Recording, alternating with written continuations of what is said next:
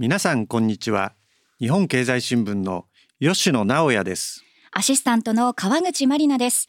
この番組は吉野直也のアングルということで日経の政治経済ニュースの編集責任者を務める吉野さんが今をときめく政治経済のキーパーソンを直撃革新に鋭く切り込みます。さて本日は自民党財政健全化推進本部長で元法務大臣の古川義久さんにお越しいただきました。古川さんどうぞよろしくお願いいたします。よろしくお願いいたします。ではここで古川さんのプロフィールをご紹介します。宮崎県出身の古川さんは旧建設省などを経て2003年の衆議院選挙で初当選し現在当選7回を数えられます。安倍内閣で財務副大臣岸田内閣で法務大臣を歴任されました。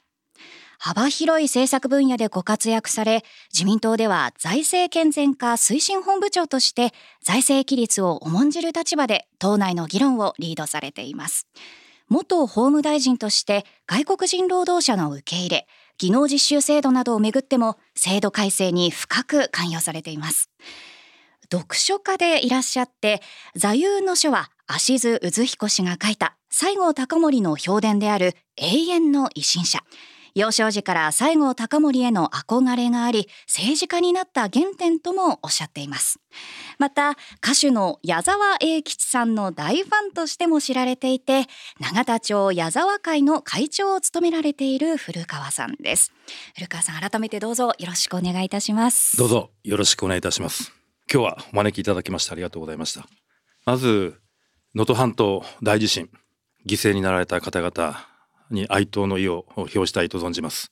それから、まあ、被災された皆様あのあらゆる関係者の皆様にお見舞いを申し上げたいと思います。この復旧復興に向けてですね私たち国会議員もうこれはもう与党野党ありません。もう力を合わせて全力を挙げて尽くしたいというふうに思っています。はいありがとうございます、さて吉野さんは古川さんとはいつ頃からのお知り合いなんですか？はいあのまあ、今年になって配信したですね毎日新聞の佐藤さん読売新聞の伊藤さんとの勉強会でですね、うん、お招きしてで私自身ですねこんな政治家がいるのかと、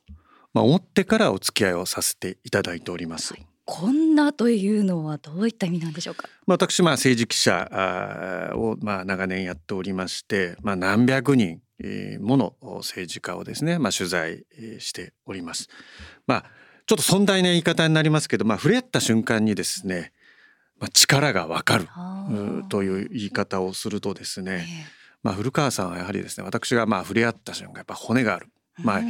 あのちょっと遠回りな言い方ですけど直接的な言い方をすれば、まあ、非常に力があるというふうに感じました。とのことですけれども古川さんいかがですか？そうなんですか。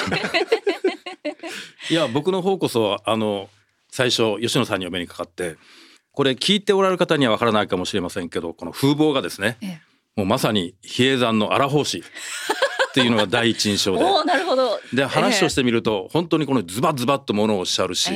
しかしやっぱりそのその視点というのがねやっぱり鋭いんですね。だからまあ私、まあ、政治家として見てる角度とは違う角度からいろいろこう指摘をしてくれるもんだから、まあ、非常にユニークな面白い方だと同時に、まあ、大変勉強になるなと思いながらお付き合いをさせていただいてます。ありがとうございます。吉野さんの風貌が気になる方はぜひ調べていただきつつ。本日はですね。どうぞ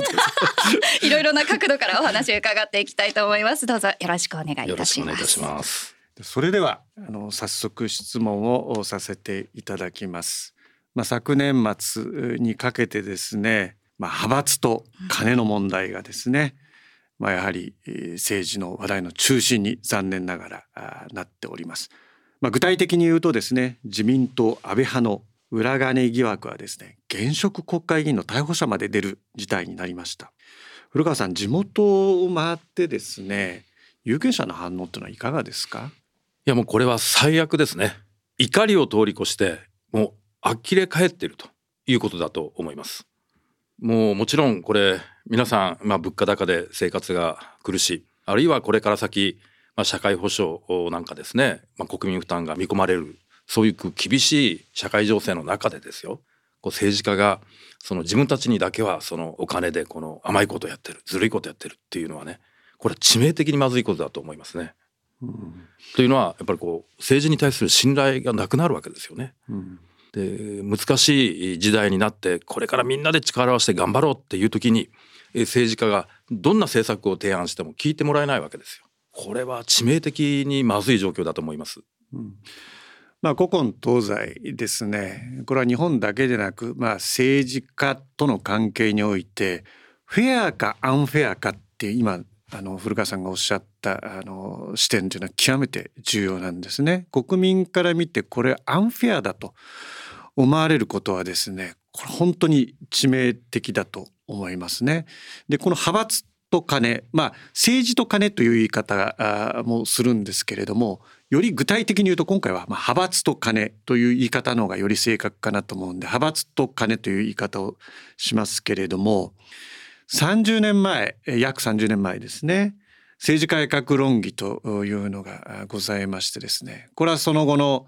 小選挙区比例代表制というものにつながっていくんですけれども30年前というと、まあ、古川さんは国会議員ではないにしろですね、まあ、そことの対比比較というのがですね当時はリクルート事件に端を発して政治改革論議というのが盛り上がったんですけれどもそことの対比についてはどうご覧になってますか？うん、あのその国民の皆さんの怒りという意味では僕も議員じゃなかったからその比較はなかなか要しないんですけどねただ議員側で言うと、まあ、当時若手と言われる人たちが本当にあの立ち上がってですね、うん、政治改革を何としてもこれはやらなきゃダメだという熱がありましたよね。え翻って今回はその熱がないですね。それははっきり感じます。まあ私が見るにですね、じゃあ例えば世論も含めて言うとですね、先ほど古川さんがおっしゃったことに一つヒントがあるかなと思ってるのは、バッシングとパッシングっていう言い方しますけど、バッシングっていうのはある種攻撃の一種、まあ、怒りをそのまま表面化させてですねその対象に向けてエネルギーを発するという言い方だと思うんですけどパッシングっていうのはもうそれ通り越える、うん、もう期待してもしょうがない。信用してもしょうがないというある種の定感に近い感情かなと、つまりもう政治にコミットしてもねもしくは政治に関心を持ってもそれだけエネルギーを使うのが無駄というような感情にも似てるのかなと思うんですけれども、うん、こういった分析なり見方っていうのはどうですか、うん。まあ、それはあるでしょうね。でその意味で言うとこの世の中というか時代というかね、まあ、非常にこの熱を失って冷めてしまっている。政治に対して怒りがある間はまだね救いようがあるけれどもその怒りすらも感じないもうもう見捨てられてしまっているということなんでしょうからね。事態は僕は相当深刻だと思います。まあ、これ霊障主義という言い方でもいいかもしれないんですけど、うん、霊障からは何も生み出さないというようなふうにも思うんですね。うん、本当ですね。それはどうですか、うんまあ、霊障主義ですねそれからまあ加速主義っていう言葉もあるんじゃないですか。やっぱりもう自分たちはあこんなに苦しい生活をしているのに政治家の連中は一体何だともうこの世の中は一体このアンフェアじゃないかともうこんな社会もうどうにでもなってしまえと。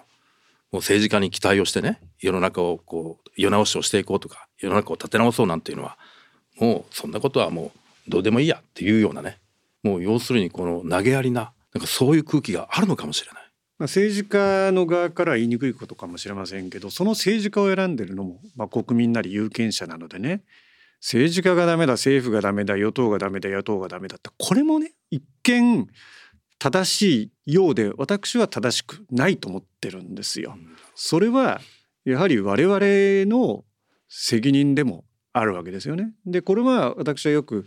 あの自分のコラムでも書くことなんですけれども国民のレベルを超えた政治家っていうのは出現するわけがなくて政治家がダメだっていうのはイコール自分たちがダメだって言ってることにね等しいんではないかとも思います。あの政治審規正法の話がね、はい、この派閥と金の問題でまた出てきてるんですけれども、まあ、強化すると何かことが起きるたびに制度改正強化しようというまあ後手後手に回って、まあ、これは結果としてはしょうがないのかもしれませんけれども国会議員との連座制っていうような話も出てますけどこの制度改正の論議っていうのはどういう方向性になりそうなんですか？もしくはどういう方向であるべきなんでしょうか？うん。僕はですねもう徹底してやるべきだと思ってます。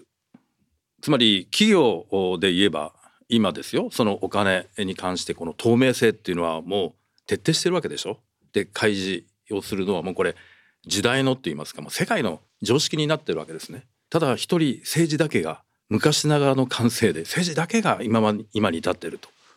いうことだったということですよね。ですからこの際もう徹底してここを厳しく見直せればいいと思います。それともう一点この政治に金がかかるって言いますよね。まあ確かにそれはそうなんです。僕も秘書団をたくさん抱えてて活動すればそれなりの経費っていうのは当然かかります。しかしやっぱりこのこういうことが起きたということをきっかけにしてね時代もやっぱり変わってるわけでしょ？そうするともう一回その政治にお金がかかるっていうんだけどどういうお金がかかるの？とそれどうしたらいいのかっていうことをもう一回見直す考え直す必要あるなというふうに思ってます。うん、だからまあ規制を強化するとかね罰則を強化するっていうのは僕はもうそれはもう当然のこと。徹底してやったらいいと思うんですね。うんで今回の問題がですね投げかけた話っていうのは別に政治資金規正法を強化せよというそういう局所的な問題では、うんうん、にはとどまらないとは思うんですよね。つまり派閥と金、まあ、自民党そういうことから広げていくとですね別に自民党がダメだからじゃあ野党にその信頼が厚くなってるわけでもないんですよね。うん、となるとそれはいわゆる政党政治の危機じゃないかと。いうふうにも思うん。ですけれどもその点はいかがですかいやもう僕もねそこなん。ですよ本当に心配してます要するに政治家は国民のことよりも自分のことばっかり考えてるん。だというふうに思われているわけですねだからこれはまあ自民党に限らずその全てのこの政党政治に対して信頼を失ったっていうことなので派閥とか自民党の危機とかっていう次元じゃなくてねこれは日本の政党政治の危機だということですよ。だけど政党政治が危機に陥ったっていうのはこれ歴史がありますね戦前。政党政治が信頼を失った時に何が起きたかっていうと軍部が台頭したわけですね。今、えー、軍部なるものは存在しないかもしれないけどしかし破滅的なポピュリズムが台頭する可能性っていうのはありますよ。そうなってくるとこれは政党政治の危機っていうのはつまり日本の危機だということになりますね。そういうこの歴史的にも非常に危ういところにいるんだと思います。今ポピュリズムと、まあ、ポピュリズムポピュリストっていう言い方でいいと思うんですけれども、まあ、歴史をね今古川さんが言ったことそのままなぞらえますけど政党政治が危機に陥った時に歴史はそのポピュリズムポピュリストをまあ生んだと。戦前ということに触れられてましたけれどもこれはまあ戦前に限らずですね歴史じゃなくて世界を見渡してみても民主国家非民主国家という言い方で、まあ、民主国家の側にもですね例えばアメリカのトランプ前大統領これポピュリズムですよポピュリストですよ。でじゃあヨーロッパどうかとドイツなどでも極右の政党台頭してきてますよね。フランスもそうですよね。そうするとですねこれは日本固有の問題でもないのかなと思うんですけれどもどうご覧になってます？いやおっしゃる通りですよね。格差が拡大をしてそして社会が分断されるそうすると対立が生み出されてそうすると政治的に不安定になるでそこにポピュリズムが台頭してくるというまあこれそういう この歴史の流れですよね。100年前だってこの格差から分断対立そしてスペイン風邪そして世界恐慌そして世界大戦ですからね。ですから歴史は繰り返さないけど韻を踏むと、うん、マーク・トウィンがまあ言ったっていうんだけれども確かにその通りでやっぱりそういうこの今危ういところに世界もまた日本もねいるんじゃないかと思うんですよ。だからその意味でも本当にこの本気になって政党政治を立て直さないと国民の政治に対する信頼をこの取り戻さないとね本当にとんでもない時代になりかねないそういう状況だと思ってます。本来であれば30年前の政治改革論議でですねまあそういった政党政治の危機というものをまあ防ごうと、いうことでですね、まあ、制度改正、まあ、選挙制度にまで踏み込んだわけですよね。で1996年、えー、小選挙区制度で初めて、えー、選挙をしてですねもうかれこれ30年近く経ちました。まあ、ここからちょっと川口さんに質問をしてもらおうと思ってます。はい、その選挙制度についてですけれども、この小選挙区比例代表並立制について、あの河野洋平自民党元総裁がですね、失敗と明言をされていますけれども、そのことについては古川さん率直にどのように思われてますか？え、河野洋平元総裁はですね、この選挙制度の生みの親ですよね。はい、その生みの親がこういうことを発言されたっていうことは大変重いと思いますね。で河野元総裁はやっぱり大変将来を憂えて日本の将来を案じてねそれであえてそういう発言をしておられるんだと思いますから、やっぱり今現在バッジを預かっている我々はですねそれもきちんと受け止めてしっかりあの答えていかなきゃいけないと思ってます。あの当事者まさに今おっしゃっていた生みの親がこの失敗と認めた制度いつまで続くんだろうっていう声も上がってますけれどもその声についてはどのように思われますか？まあ僕は当然だし僕も改めるべきだと僕も思ってますよ。でじゃあ具体的にどうやればいいかっていうと僕はですね中選挙区あるいは大選挙区でもいいですけれども、はい、えー、連期制にしたいと思うんですよ。連期制、はい、だから例えば、えー、中選挙区であれば候補者を2名までかけるとかね、大選挙区であれば候補者の名前を3人とか4人かけるとかいうふうにする。そうすれば昔の中選挙区時代っていうのは仲間同士でこう戦ったっていうこと、はい、それがサービス合戦につながってその金権のその土壌となったっていうのが反省点だったわけだけどその問題は回避できると思うんですね。うん、ですから中選挙区ないし大選挙区の連期制それによって僕は議員定数もね思い切って減らせると思うんですよ。ええうん、この選挙制度のその議論っていうのはまあ今2つの考え方が共存してるかなと思ってるんですよね。一つは小選挙区比例代表制、えー、というのはですね小選挙区を推進しようとする側からしても中途半端であるのでより小選挙区をにまあ準化するためにもっとその小選挙区いわゆる単純小選挙区に近づけるべきだという意見とやはり今まあ古川さんが触れられてましたようにそもそも日本の政治風土それはアメリカだとかイギリスとかと比べてですねどっちか一つの党を選べというのはなじまない。民意を救いきれないというのでやはり中選挙区まあ、大選挙区っていうのもそこのカテゴリーに入ってくるのかもしれませんけれどもそちらの方にまあ考えた方がいいと。この2つの考え方がまあ併存してる共存してると思ってるんですけどこれについてはどうご覧になってます、うん、僕はですね一番大事に重きを置くべきなのはこの今人々の価値観が多様化してるわけですよ。そういう多様化した国民の民意をねできるだけえー、吸収できるような選挙制度にするべきだというふうに思ってます。単純小選挙区制よりはその中大選挙区制の連期制にした方がそれによって、まあ、選挙の結果出ますよね。でその結果複数の政党で連立政権を組むんですよ。何か一つの政党がねもう過半数をドーンと勝つということではないでしょうからだから比較第一党が軸となっていくつかの政党と一緒になって連立を組むとそうやって出来上がった連立政権というのは国民の民意を最大その吸収できる体制だということは国民の支持を最大得られる政権基盤ができるということですよね。まあ、30年近く、まあ、小選挙区やって、まあ、実際やってみて分かったことっていくつかあると思うんですね。一つは、まあ、A という政党と B という政党があった時に A という政党の政策をどうしても B という政党はまあ批判、うん、えー、まあ、対立をしてしまいがちであると。もう一つはやはりどっちか一つ一人の候補者しか当選しませんからそうすると政策がですねエッジというのはちょっとあの楽屋的な言い方ですけれども特徴を出しにくい、うん、つまり少しでも反対なり反発があるような政策は言えないと。そうすると似たようなことつまりまあ似たようなことならまだいいんだけど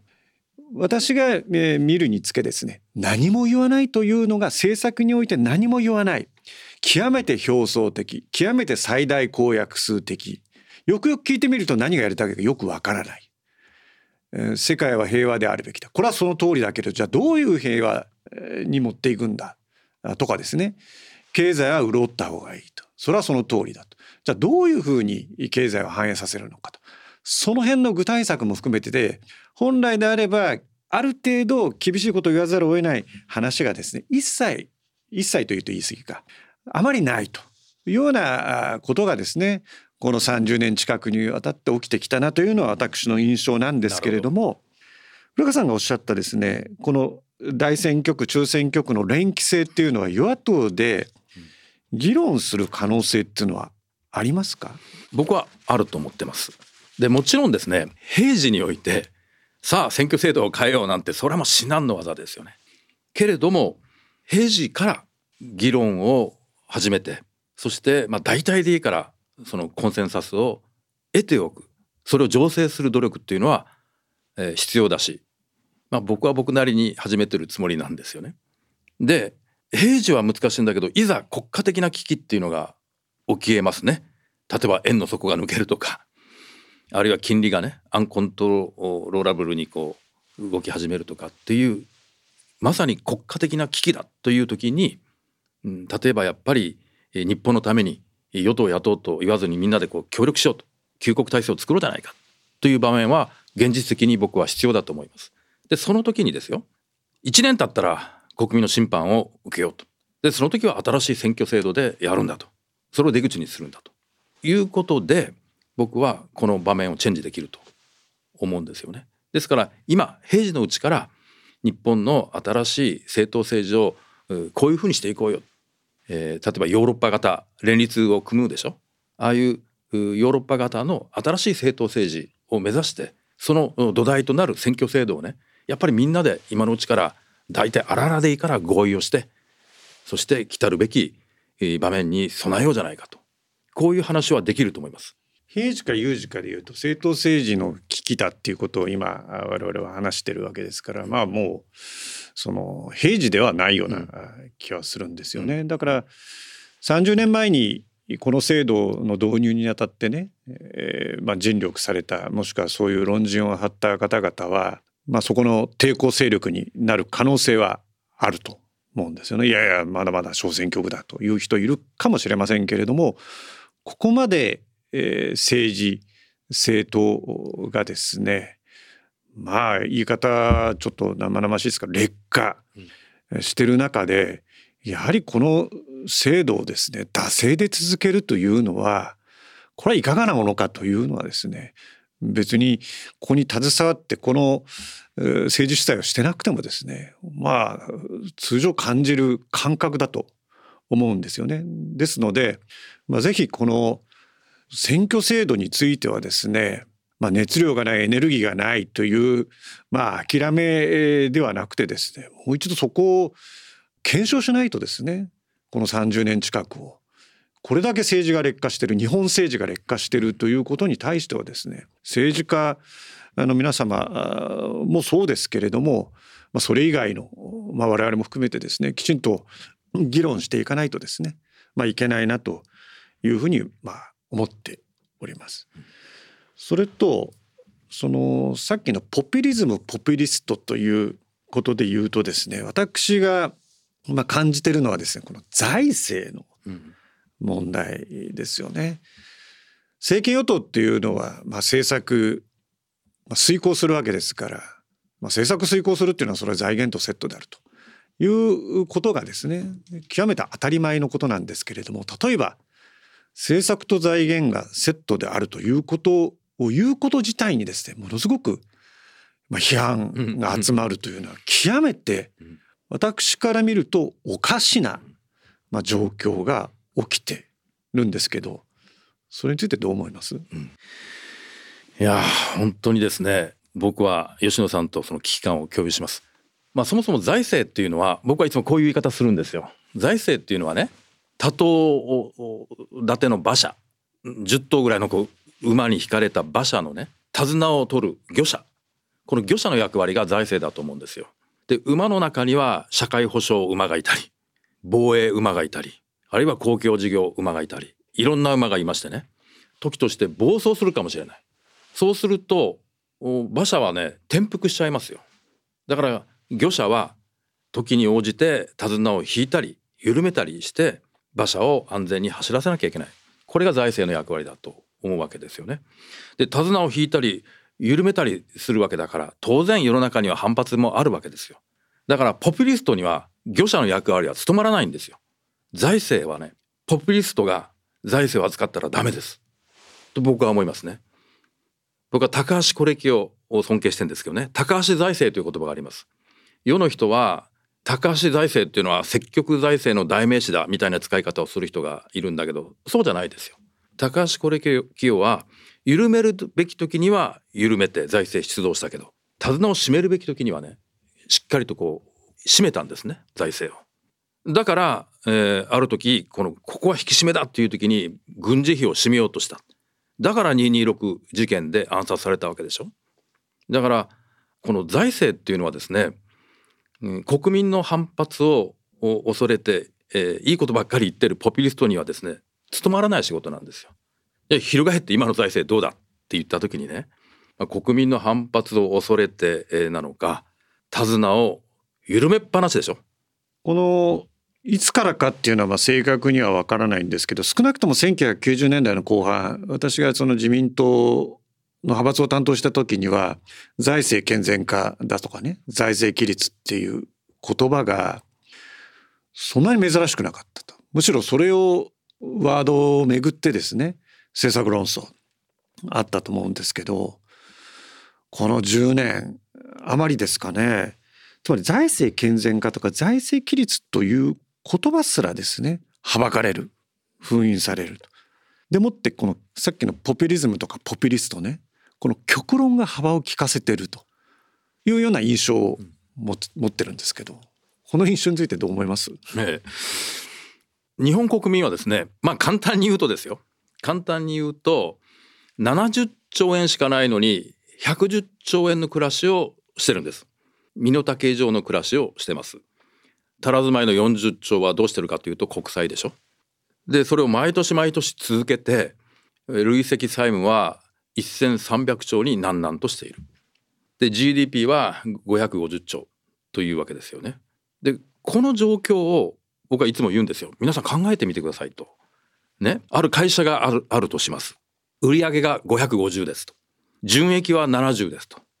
で毎年借金を40毎年借金をする赤字経営だと。さて吉野さん。あなたはねこの会社と取引しますって。いうことですよ。でこの会社が振り出した手形。つまりまあこの国債だとか。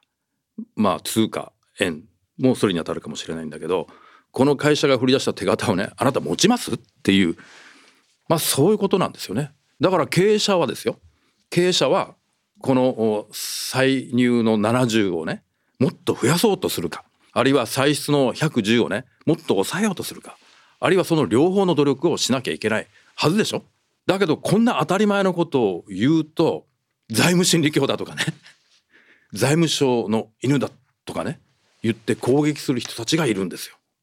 それがこのやはりまあ10年余りなのかいつからかっていうのは分かりませんけどすごく顕著ですよね。非常に攻撃的にそういうまあ言論を封じ込めるっていうことまでは言いませんけれどもそういうことをについてある一線を越えてるようなね感覚もありますよね。でどれぐらいその借金の度合いは例えばその国債の残高が1,000兆を超えてますとじゃあ GDP 比の2.5倍ですと。まあ国内だけの数字を言ってみてもよくわからないんでじゃあ国際比較で言うとこれ G7 で、まあ、言ってみりゃ最大最高なわけですよね。そうするとそれは健全じゃないと普通のことではないというのは諸外国と比べてもですね分かるんですけれども今古川さんがおっしゃったようにですねそういう正論だとか正論私はまあそちらが正論だと思うんですけれどもそうじゃない極論の方がなんか前に来てるような感じなんですけれどもこれどうしてなんですか？うんどうしてなんでしょうね。あの普通に考えてね世の中に打ち出の小槌なんかないんですよ。だけどあるんだと言い張るやっぱり人たちがいるわけですよね。だからねなんかこの非常にこの先行き非常にこの危ういこういう状況を人間というものは本能的に感知してねそしてやっぱりそういうこの大丈夫なんだという説にこうすがりたい心理みたいなものがこう社会心理的にあるのかもしれないなと。まあここは専門家に分析してもらわなきゃいけない話なんでしょうけどやっぱりこのちょっとあの社会現象としてねいや大丈夫なんだいくら借金しても大丈夫なんだっていうとても普段では受け入れられないような言説がやっぱりこの大手を振ってまかり通るような社会現象そういう部分があるのかな。まあ、あとはその説得と説明の仕方としてこんなに例えば赤字国債が多いんですよと言って、まあ、額を聞いても多分実感がないと思うんですよね。だから例えばねもっとじゃあ家庭教育で言うとじゃあどういうふうに言うんだと言った場合にですね借りたものは返しなさいと実はシンプルにそういうことなんじゃないかと思うんですけどどうですか？まあおっしゃる通りですよね。でやっぱりそこは僕は政治の責任が大きいと思うんですよ。やっぱりそのさっきの財政の、まあ、馬車をね手綱を引いてる漁者の話をしましたけどやっぱり財政を預かってる政治家が、えー、国民の皆さんここはね例えば国民負担をお願いしますとかあるいはここは歳出を削らせてください我慢してくださいっていうようなことを言いにくいことであってもねきっちり正面からごまかさずに国民に説明をしてお願いをしてこなきゃいけなかった。でも我々政治家はそこから逃げてきたわけでしょ？この何十年。ですから財政をここまでしてしまった責任っていうのは私たち政治家にあります。もちろんその増税か減税かだけの二者択一であればねそれは増税っていうような選択をするというのはなかなか難しいかもしれない。しかしながらその先のその制度の話ですよね。持続可能な社会保障制度と。まあこれは抽象的だから、まあ要するに年金いつからもらえるんだと。いくらもらえるんだと。で、この額が減りますよと。支給される時期が遠のきますよと。それでいいんですねというようなセットの話で説明をしないと単に借金を返す返さないっていう話はねこれはちょっと若干分かりにくい部分があるんでその先の制度の話ですよね防衛力の強化の話も私はまあちょっとその部分がですね財源どうするこうするというところにはあまりにも特化しすぎたなと思ってるんですね。つまり国益とは何だと。じゃあその国益を守る手段として防衛があるんだと。じゃあその防衛を強化するためにこれぐらいのお金が必要なんだと。じゃあ今まではアメリカに依存してたけれどもアメリカの力が落ちてるという言い方と中国の力が強くなっていると、まあ、いろんな言い方あると思うんですけどいずれにしても東アジアの安全保障抑止力を強化して安全を保つことがその先の経済活動日常生活につながっていくんだと。いうような整理の仕方をもう少しうまくできなかったのかなというような思いはあるんですけど防衛費の増額の話についてはですね僕はあの当時からその党の部会なんかでもずっと一貫して言っておったのはねその国防っていうのは国民みんなで支えるものだとだから赤ん坊から子供からお年寄りまでねたとえそれが100円であってもみんなでこの国を守るためにそれを支えるというのが本来の姿だと。だから、えー、防衛力を強化する必要があるのであればそれを政治家が正面から国民に説明をしてだからその負担をお願いしますということを正面からねこの説明をしてお願いをすればね国民は必ず分かってくれると。そこを避けていや国債でいいんだとかなんだとかっていうふうに言う言うから話がなんかこう横道にこう入っていくのであってね。ですから大事なことは正面から政治家が国民の皆さんこうですと。お願いしますということをごまかさずに正面から語りかけるというこの姿勢が大事だと。これに欠けていたんじゃないかというその、えー、思いがしてるんですよね。国益なんですよね。国益を語らない政治。これはまあ不幸な歴史と重ね合わせて、えー、その言葉自体もね言葉狩りみたいな形であまりそれを積極的に使いたがってないなというふうに私は見てるんですけれども日本政府がですね初めて国益私の記憶でですね定義した2013年の国家安全保障戦略ですよ。でそれを閣議決定してるわけですから。で昨年のですね安保戦略でそれを過失してますけれども政府として国益を定めてるんですよ。ですのでそれをまず国民にですね周知という言い方はちょっとあの存在かもしれませんけどきちんと説明しないとその先の手段のところをいくら言ってもですね何のための手段かということの疑問なり理解が進まないなと思ってるんですけどこの国益について与野党限らずですね積極的にそういったまあ国会でそこのそこについて時間を費やせということを言いたいんではなくてあまり、えー、積極的じゃないのはこれ何でなんですか、まあ、それこそ、まあ、政治の劣化じゃないですかね。国民に国民から喜ばれないことであってもきちっとごまかさずに正面から語りかけるっていうこの勇気に欠けてるんじゃないですか今の政治っていうのは。だから僕はあのそこはやっぱり、えー、きちっと正面から言うことが政治家の仕事なんだと。で真心を込めて訴えればね必ず国民は分かってくれるとこれ信じますよ僕は。先ほどのそのまあ増税か減税かっていう話のね延長線上で言うとまあ与党も野党も、まあ、結果的には減税の大合唱ですよ。ね、でその先の制度については、まあ、特に言わないと。しかしながらですね我々のようなサラリーマンはもうすでにその所得税ですとか住民税ですとかそういうもので、まあ、社会保険料も含めてですね、まあ、きちんと税金を納めているわけですね。まあ、税のその中立公平簡素という言い方で言うとですね取りやすいところからまあ取ってる。しかしながらそのさっきの社会保障制度も防衛力国防の話もですね国民が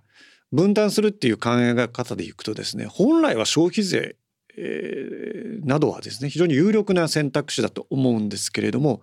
そういうところにも全く政治は、えー、議論が及ばない野党もそうですよね。で野党の政策っていうのは与党に影響を与えるんですよ。さっきの小選挙区制度ですから野党が減税言ってる時に与党増税言えないですよ。野党の一部ではですねそういうこと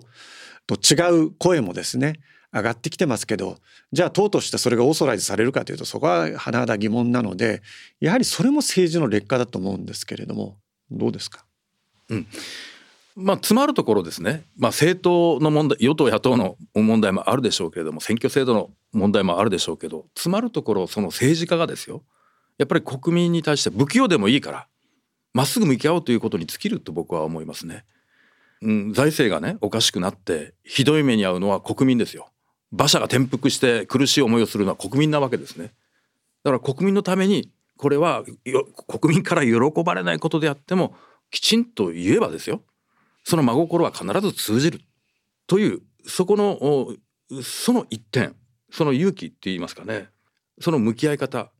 ここはもうその一人一人の政治家とそれをこのなんていうかなきちっとやっぱり評価してくれる国民と。やっぱそこでやっぱり共に作っていくもんじゃないですか。岸田政権のですね所得税減税というのはまあ世論調査でも支持がまあ集まってないんですよね。その解説としてその先に増税があるだろうからこの減税を評価しないっていう解説もあるのは私は承知してますけど私はそればかりじゃなくていやむしろですね減税そのものに対してこのあまたあるその制度まあその借金が多いっていうこともそうなんですけれども立ち行くのかと。でこれはある程度見識を持った人はですね先ほどの来話してる分かるわけですよね。にもかかわらずどこの層に向けてこの政策のメッセージを発してるのかと。見識を持ったという言い方はまあ若干誤解を招くかもしれませんけれども政策そのものに非常に疑問を持ってる人も少なくないんですよ。うんうんその先に増税があるとかないとかではなくて所得税減税そのものはどこのターゲットに向けた政策なんだと。今吉野さんのお話聞きながら思ったんですけどね。僕はその政治というのはまあ船に例えて言えば舵取りだと思うんですよね。このまんままっすぐ船が進めば氷山にぶつかって沈没すると。だから皆さんこっちに行きましょう。で舵をこっちに切りましょう。だけどその時に国民の間にはね賛成っていう人もいれば反対っていう人もいる。不安に思う人もいるし反発する人もいるわけですよ。でその時に国民の皆さんこれこれこうだからこっちに行きましょうよっていう展望を示す。勇気を持ってごまかさずに国民の皆さんこっちに行きましょう。これが政治の役割だろうと僕は思うわけですね。だからそこが足りない我々に。だからこそその、えー政治に対する信頼もないと。いうことになってるかもしれません。これ財政に限らずですね金融政策でも私は似たような思いがあるんですよね。その金利のある世界っていう言い出せないような、まあ、空気があるんじゃないかと。そそれはそうですか？まあもともとこれ黒田総裁前の日銀のですね黒田総裁が2年で2%って言って始めたわけでしょ異次元緩和を。でこれはあくまでもイレギュラーなものですからまあいわば奇襲作戦ですよね。で奇襲作戦っていうのは成功しようが失敗に終わろうが2年で決めたんだったら2年で撤収しなきゃダメですよね。ところがその奇襲作戦のはずが泥沼にはまって今日に至ってるというのがまあ今の現状認識ですよ。金利の世界戻すことでですね例えば非生産的なゾンビ企業っていうのは退場を迫られると思うんですよね。短期的には退場を迫られるかもしれないんですけれども中長期的に見たらですねそれはいわゆる筋肉質な産業構造への転換を進めることにもなるんで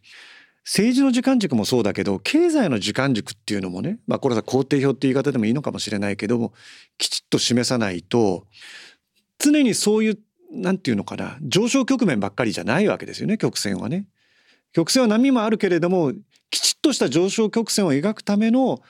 一時的なね落ち込みというのはねある程度受け入れていかないとそれはもうずっと場当たり的な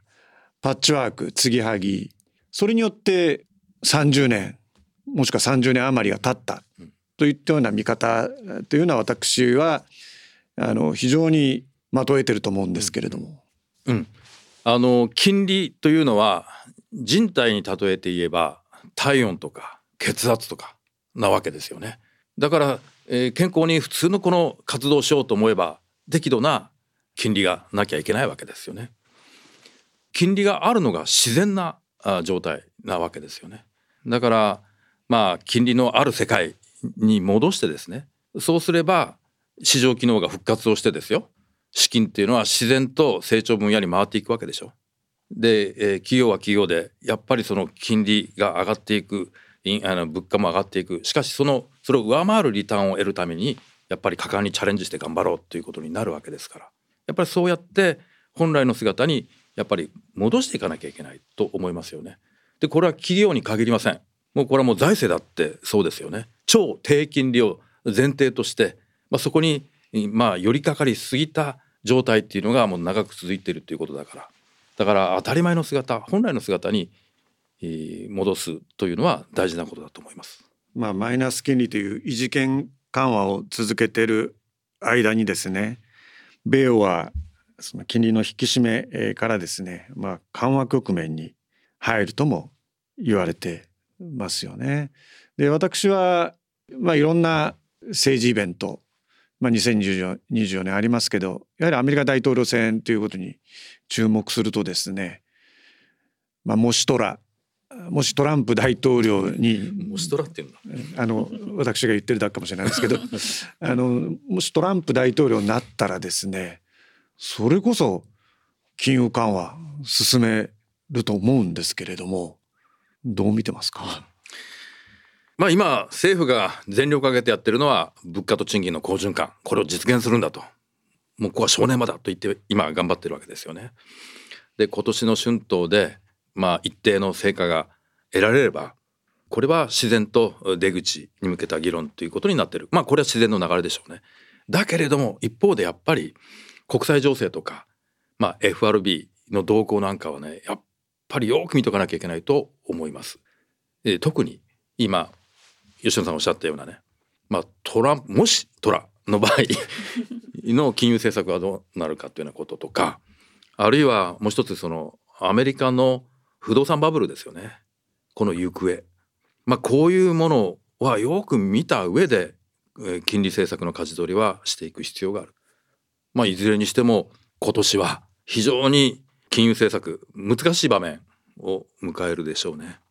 で金利が上昇局面に入るということはつまり財政リスクが一気に高まるということでもあります。だから、まあ、金融政策の、えー、舵取りをしっかりするということと同時にねこの財政運営これも非常に大事になってくると思いますね。まあ、そういう話を、まあ、今残念ながらね派閥と金の問題、まあ、もちろんこれにはきちんと決着をつけてですねあの政治が信頼を取り戻す、まあ、政党政治としての信頼も取り戻すと。これは与党だけではなく野党もですね、まあ、そこは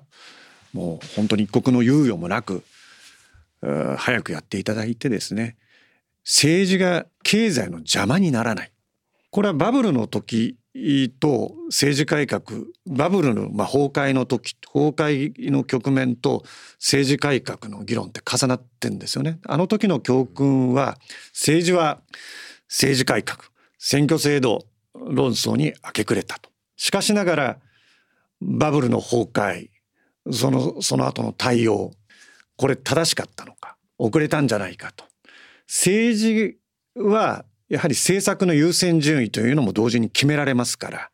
もちろん今起きてる事件不祥事に対してはきちんと対応するんですけれども今経済がどういう状況なのかそして世界がどう回ってるのかといろいろなとこに目配りをしてですねやっていただかないとやはりさらに政治へのですね信頼というのは失われるんじゃないかなというふうに私は考えております。まああの今の吉野さんの言葉肝に命じたいと思います。で私はですねあの最初ご紹介いただきましたけど自民党の財政健全化推進本部長というこの責任をお預かりしています。でこの財政健全化推進本部というのは政権政党である自民党の中で唯一財政に対して責任を帯びている会議体なんですね。大事なことはね政治がこの財政規律というものに対してしっかりとした覚悟を持ってるそれとビジョンも持ってるんだということをねマーケットに世界にしっかり示すこと。これが政治の大事な責任だと思ってます。今年これしっかりやりたいと思ってます。はい。ということでたっぷりお話伺ってまいりました。古川さん今回のインタビューいかがでしたか？ええ、あの話足りないですね。そうですか。嬉しいですね。あのお忙しいかとは思うんですけれども、またぜひね、たっぷりお話を伺えたらなと思います。本日はありがとうございました。ありがとうございました。ありがとうございました。さて、エンディングです。今日のゲスト古川さんのお話を聞いて、川口さんいかがでしたか？はい。お話の中で何度も真正面から向き合うとか、ごまかさないとか。勇気とかそういった単語がたくさん出てきてあのそのまっすぐなお人柄っていうのがもう話を通じて感じられましたね。まあ、私はこの番組の冒頭にですね古川さんのこと骨があるという言い方をしたと思うんですけれども、まあ、番組を通じてですねその意味形容というのがリスナーの方にもお分かりいただけたかなと思います。はい、古川さんはですねまあ、我々の業界用語でオンレコオフレコという言い方するんですけれどもオフレコでも今のようなですね非常に熱いお方なんですね。今政党政治の危機この派閥と金の問題に端を発してですねそういうことも言われてましたけれどもごまかさない真正面からまっすぐにですね政治日本の未来世界の未来についてですね語る政治家が一人でも増えればですね日本政治そんなに悲観することでもないのかなということも感じました。はいということで今回は吉野直也のアングルということで自民党財政健全化推進本部長古川義久さんにお話を伺いました。